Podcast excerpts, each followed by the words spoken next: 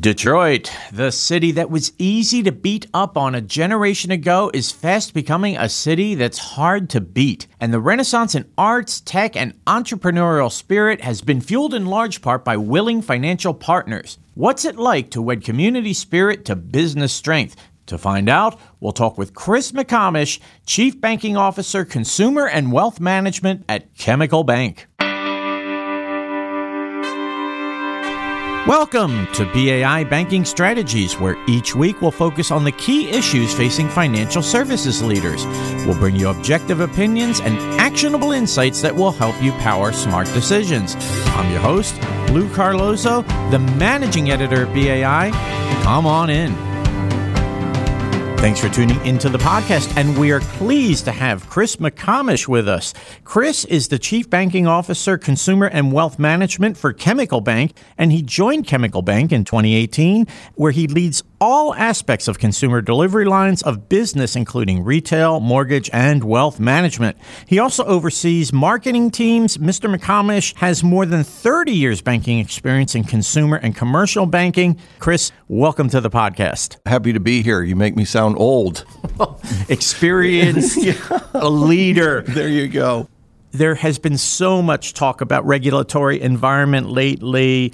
Do you think that banks have some reason to be positive about that environment, especially as it relates to the easing of Dodd Frank? You know, as with anything that we got through the economic downturn, and there were certainly some things that needed to change within our financial system. We may have stretched things a little too far from a regulatory standpoint, but there was also a lot of good that came out of the work that had been done you know, in particularly some of the stress test requirements that were being asked of the banks by the regulators, I think that put a lot of additional discipline in the way we operate our companies.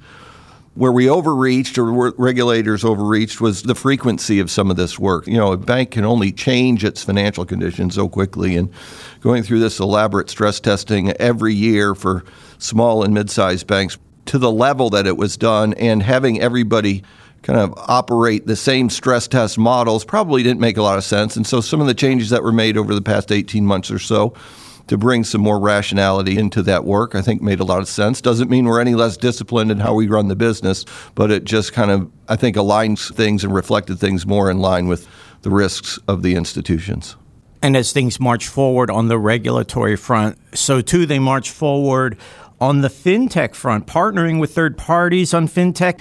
What do you think the strongest case is for that partnering? That's a great question. You know, there are a ton of smart people out in the marketplace trying to help customers. And I think what's happening on the technology front is it's becoming that much easier to work closely with those smart people that may not be housed within the financial institution and finding ways to partner to, in some ways, make your organization a mid sized bank bigger than it actually is from the standpoint of it's tough to build and develop new products from a scale standpoint for a smaller institution or mid sized institution. And finding those partners that you can work with from a technology standpoint allows you to get to market much more quickly, serve the customers, compete with much larger institutions, and actually operate the business on more of a level playing field. So every day that goes by, that's become easier, and I think it's better for the marketplace as a whole, our customers and clients, and certainly the institutions themselves that brings up relationships. You're talking about a relationship of one level. Mid-tier banking is still about relationships in general. How does marketplace focus help mid-tiers stand out from competitors? That is a differentiating characteristic of the mid-sized bank. Typically, a bank that gets to a certain size, let's call it a 20 billion or 50 billion dollar bank, they typically have very strong market share in a given marketplace. At Chemical Bank, we're a 20 billion dollar institution today, headquartered in Michigan, the largest bank headquartered in the state of Michigan and our business, you know, I've been in the business for over 30 years and there's a local component to it. Sophisticated capabilities are really important, and that's where scale comes into place. Even for a bank our size, we're able to deliver products and services that the largest competitors can provide, but we're much more local. And people, you know, have an affinity to localness. That's why people root for the home sports teams. And, you know, one of the first questions you always ask somebody they want to talk about is where are they from? For us at Chemical, we can proudly talk about you know, Detroit's hometown bank and the largest bank headquartered in Michigan. That's a differentiating characteristic. There's only one, and that's us. And we're similar to other banks in other marketplaces like that, and we have to take advantage of that capability. It sounds like the team is only going to get stronger too. The merger with TCF Bank has been big news and also fulfills a multi year journey. You've been very careful and deliberate about it. How did you approach the merger to make sure that fit and timing were just right? So we're still in the process. We haven't closed on the merger yet. It was announced in January of this past year. Leaders at both institutions for years have known each other. There's a great fit between the two companies being in kind of an upper Midwest focused institution, states like Michigan, Illinois, Wisconsin, Minnesota. We also will, when the two banks combine, have a presence in Colorado and Arizona. So interesting, fast growing markets, but we share a lot in common. And those are some marketplaces where we have some affinity and some knowledge.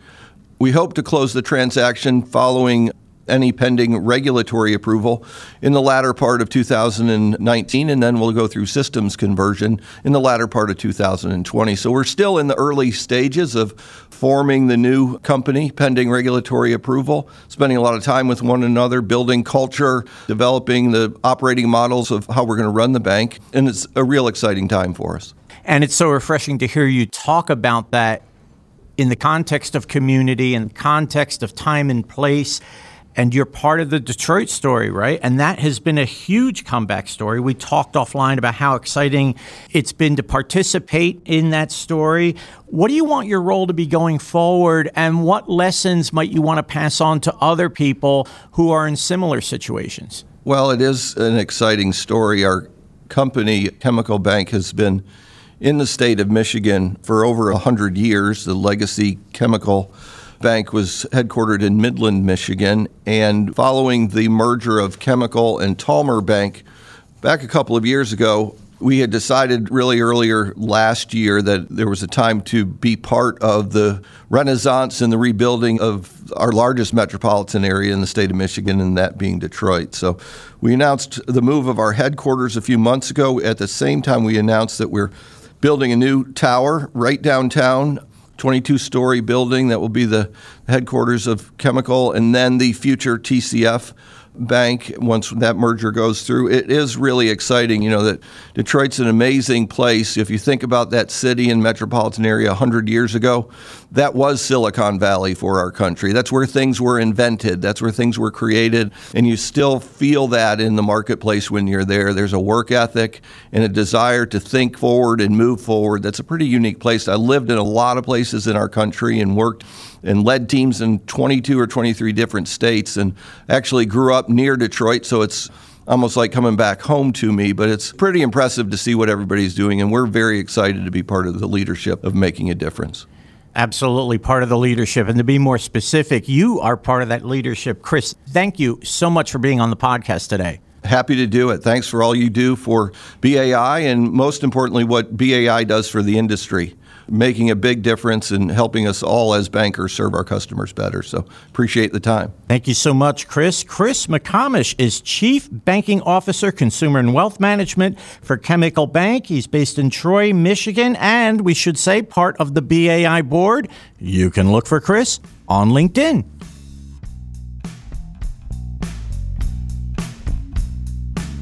And here are three key takeaways from today's podcast. Number one, since the economic downturn of the late 2000s, much positive reform has come, with stress tests producing financial discipline that has helped the industry as a whole. But the frequency of yearly stress tests and the over uniformity of them place a burden on banks that has only eased over the last 18 months. Stress tests are still a good thing, but now less stressful on banking leaders. Number two, the fintech debate on partnering has moved to a point where mid sized banks can team up confidently with smart people on the outside to take advantage of digital products already developed. Banks can also compete in the marketplace better and shop on today's technology now without having to bring in house products to scale. And number three, when your bank's story is also the story of a community coming back as Chemical Bank has been doing with Detroit, it may be time to double down, capitalizing on both financial opportunity and the swelling sense of hometown pride. Take the pulse of what's going on around you. The graph you might project in dollars and cents may just run parallel to the one that measures an inspiring success story. We hope to see you at the BAI Innovation Summit in Boston, October 8th through 10th. Designed to level the innovation playing field for community based banking organizations, the BAI Innovation Summit will help you drive innovation and positively impact your bottom line. Register by July 19th to save $300 on your registration. For more information, visit BAI.org.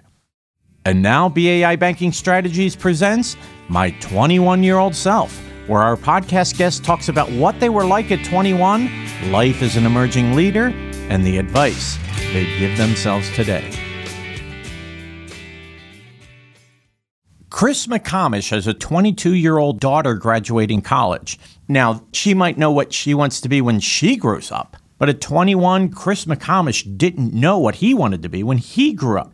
The message he'd give himself today? Dude, you have no idea. And in the most positive way imaginable. Listen. So, what would I tell my 21 year old self? You know, it's an interesting question. I have my youngest child who's 22. Our daughter, Mary Kate, is actually graduating from college tomorrow. And so we've had these conversations about you know, what the future looks like and those sorts of things. So if I take myself back, I would tell you that I got into banking really because you know, the only other thing I'd ever done up until that point is gone to school and learned. And at that point, banks had a great transitional training and development arm to them. And you typically entered into a training program for nine months to a year. I didn't know what I wanted to be when I grew up, and banking seemed to me like a great place from a transitional standpoint into becoming an adult and learning about the business world and learning about customers and how to serve them. And lo and behold, 32 years later, I'm still learning. So, you know, as the typical 21 year old, I'd probably talk to him like the 21 year old and would probably give him the dude, you have no idea, would be the first thing that I would tell him. You have no idea what the next 32 years is going to be like, but however you think it's going to be, whatever those dreams you think you have, they're going to be that much better. And it's all come from the fact that this industry, you know, we exist to serve as bankers and financial services professionals, and our entire industry is built on trust.